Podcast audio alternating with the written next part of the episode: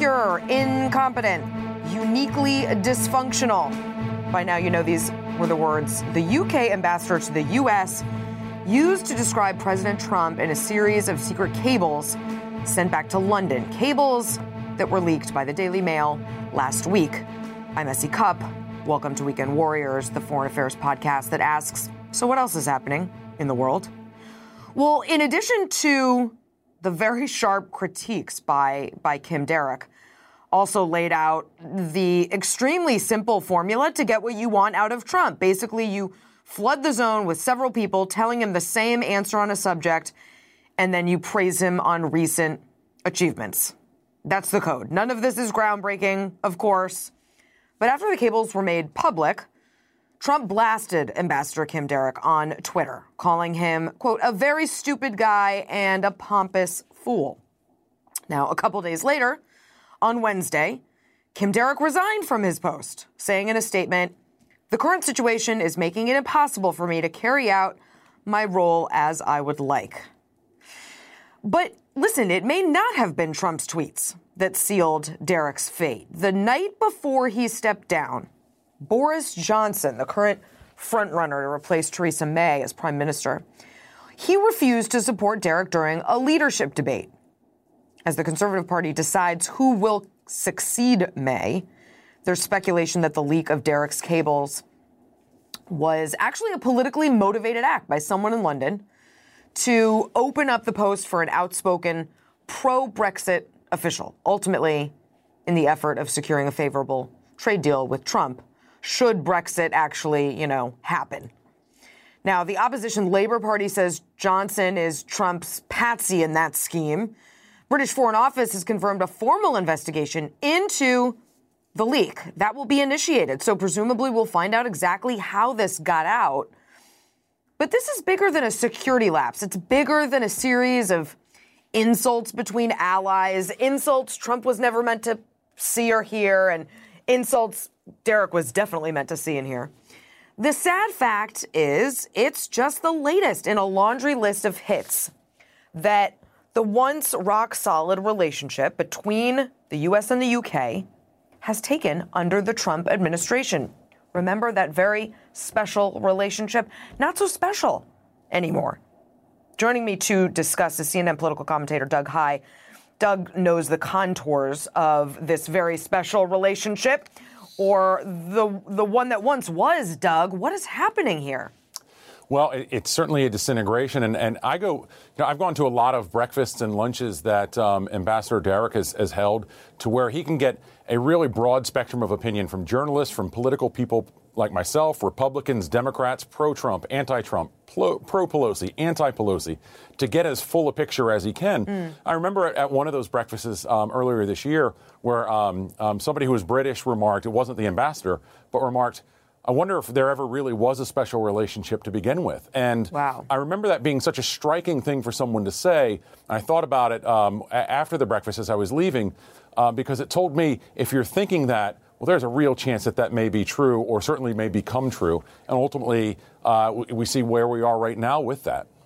Maybe Billy Bob Thornton knows why the special relationship crumbled. That's a Love Actually really Love Actually uh, reference for for folks out there.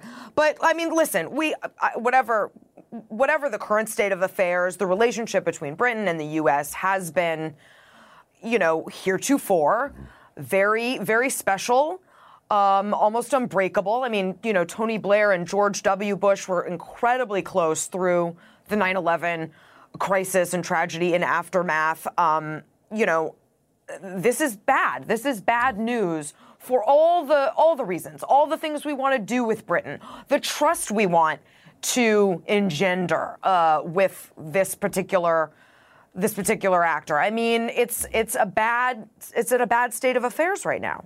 Sure. Go back to um, one of President Bush's um, State of the Union addresses to Congress, where Tony Blair was not only in the audience, but President Bush went out of his way mm-hmm. not just to praise him, but then at the end said, "Thank you, friend." He was calling Tony Blair a friend. Yeah, they got the real close. And, but the president was also making sure to be clear that the UK was a friend. Right. Um, and just this, just uh, last month, the the, uh, the, president had a very successful trip to the United Kingdom. Yeah. Um, the the ambassador played a big role in that. His team at the embassy played a big mm. role in that. Um, and even with the Meghan Markle controversy that came up, and, right. Trump talking about uh, Boris Johnson and other people who were running for the prime ministership, they were prepared for this. They um, weren't prepared for Merkel. Um, so, or Meghan Markle, so to speak, but they yeah. knew to, to ignore it. They played that perfectly, and yet it doesn't really matter. And ultimately, for me, it, it comes down to all of uh, what we've seen with Trump so far, where how he mm. responds to people. And why does he like Vladimir Putin? Because Putin has, as Trump has said, said nice things about me. Yeah, well, that defines that the simple. entire relationship. It and, is that simple. And so now that these words have been leaked that were negative, um, that's exactly what Trump's reaction was going to be. And I think ultimately the Trump the Trump tweets did make it untenable, at least in the long term, yeah. um, for, for the ambassador to stay. Well, what do you make of the timing of this leak with Brexit as a as a backdrop and those those debates? Yeah, I texted a friend of mine who, who's working on Boris's campaign and said uh, the, the old Star Wars line, "It's a trap," um, and I meant that because there were two there were two possible outcomes that could be very negative. Um, one is, as you kind of referenced earlier, some would say if he if he didn't fire um, Ambassador Darroch, that clearly he's um, um, causing a rift between uh, mm. the administration. You know, his first act would be causing a rift. And if he does fire him, well, then he's a patsy for Trump. This was mm. a no win situation potentially for Johnson to go into. And at, at that time, you had Nigel Farage, um, who was one of the big supporters and real proponents of Brexit, tweeting that Darroch had to go. Um, so it made a very um, untenable situation. And I would say, among the many great things I could say about Ambassador Darroch, somebody I've gotten to know well over the past mm-hmm. couple years, his act was selfless and, and the act of a patriot to step aside and make sure that whomever the next prime minister is doesn't have to deal with that uh, question going in as one of the very first questions. Well, and because you know him so well, I mean, tell me about him, because by all accounts, uh, except maybe for the president's, he, he was a professional, credible UK government official, former Prime Minister Tony Blair even praised him after the resignation. I mean, he was he was respected and well liked. No. Yeah, you, you don't become the ambassador, the, the United Kingdom ambassador to the United States without being a pro at what you do. This is the very elite um, of the diplomatic corps. These are very serious people. Um, but at the same time, uh, gregarious and affable, very well liked, and I would say not just well liked in the diplomatic community, but well liked throughout the Trump administration. Anytime I would go to events there, whether it was um, larger dinners or, or lunches or social occasions, whether it was a reception for the royal wedding last year, um, or other other events. They, they have very popular New Year's Eve parties that, frankly, mm-hmm. I was not invited to. Um, but you will see Sean Spicer, Reince Priebus, Sarah Huckabee Sanders, Kellyanne Conway, General Kelly. I could go on and on. I could tell you, in fact, at the at the um, uh, event for the royal wedding, uh, somebody in the, in the White House staffer, very prominent White House staffer, hit on my date at that event, um, and I would I would point out very unsuccessfully. Um, but but that's th- this was a very um, not just exactly, but not just a widely attended event, but a coveted event. That to be invited to the garden party for the royal wedding mm. was something that everybody in Washington wanted to be invited to, and that certainly included White House staff. Well, we know that loyalty to Trump is a fairly fickle is a fairly it's a one-way street, mm-hmm. right? And so just because he liked the ambassador at one point as you say, they worked together well for his visit and you know, he he mingled with with White House staffers does not mean he's guaranteed, you know, the president's mm-hmm. affection unconditionally. Um, uh, moving on to sort of the bigger picture, though, a source told us at CNN that this really had a chilling effect across. Mm-hmm. Sort of the diplomatic community among ambassadors and diplomats, with, with diplomats more likely to maybe self censor mm-hmm. in their analysis, which has real, you know, national security implications. Um, what do you make? What do you make of that? It's, it's a very real chilling effect. It's what's called the DipTel community, the diplomatic um, um, telegram community, where you are sending confidential um, assessments. And, and I would say with, with Ambassador Darroch, as well, as well as many others, it's not just about what they hear in Washington. They travel throughout the country. They go to Iowa and New Hampshire and South Carolina to hear what voters are saying, to get a sense to make um, you know, accurate assessments but it, it, means that there's going to be a chilling in the language that's used, yeah. um, and that how the diplomatic business has been traditionally done uh, will be done in a very different way. And I'll tell you, Essie, what's going to be very interesting is event tonight in Washington. It's the first event for the incoming French ambassador, brand new, um, has not had a real public event yet in Washington. It's going to be a Bastille Day party. Hmm. And how people react and talk um, at, at, that event. The last time the outgoing um, ambassador um, from France had an event about three months ago. Ambassador Darroch was certainly there. Um, how people react and what the conversations I think are going That'll to be pretty be interesting. Real interesting tonight. Something yeah, you see in a movie, frankly. Yeah. Yeah, you'll have to check in with us uh, again to tell tell us um, what you hear.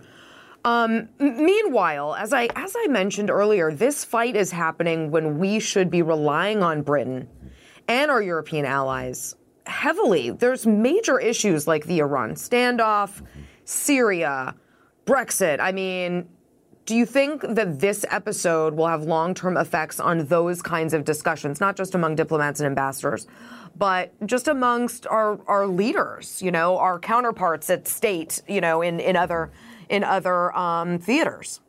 Yeah, you know, I've had conversations with folks in London um, so often over the past two and a half years, and you know, everything that they've had over the past two and every concern that they've had has been one of doubt is America really going to be there? And yeah. so this isn't just, again, about one ambassador. This is about NATO.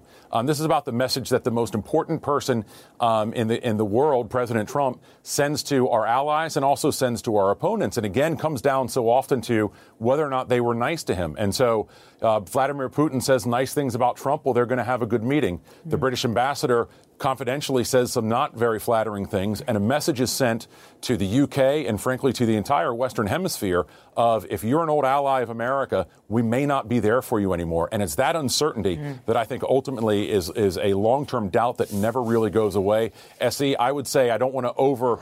I don't want to overdo this, but I think it is essentially now put an original, a thought of original sin in mm. our allies that never fully goes away. That doubt will never fully go away. Wow. So do you still think, final question, that this is our sort of strongest alliance, the UK US alliance? It is, and it, but it comes at a very perilous time, I think, for everybody involved. Uh, England is, uh, the UK is certainly trying to um, extricate itself from Europe, however that happens. Yeah. And so for that to happen at the same time, for the UK to feel even further alone, um, and that a special relationship may not exist, hmm. I think is especially fraught for, for the UK. Certainly doesn't do us any favors either. Doug Heye, thanks so much for putting all of this in context. I knew Thank you'd you. help me sort through it. Uh, that does it for me. I'm S.E. Cupp. Please join us next time on the next episode of Weekend Warriors.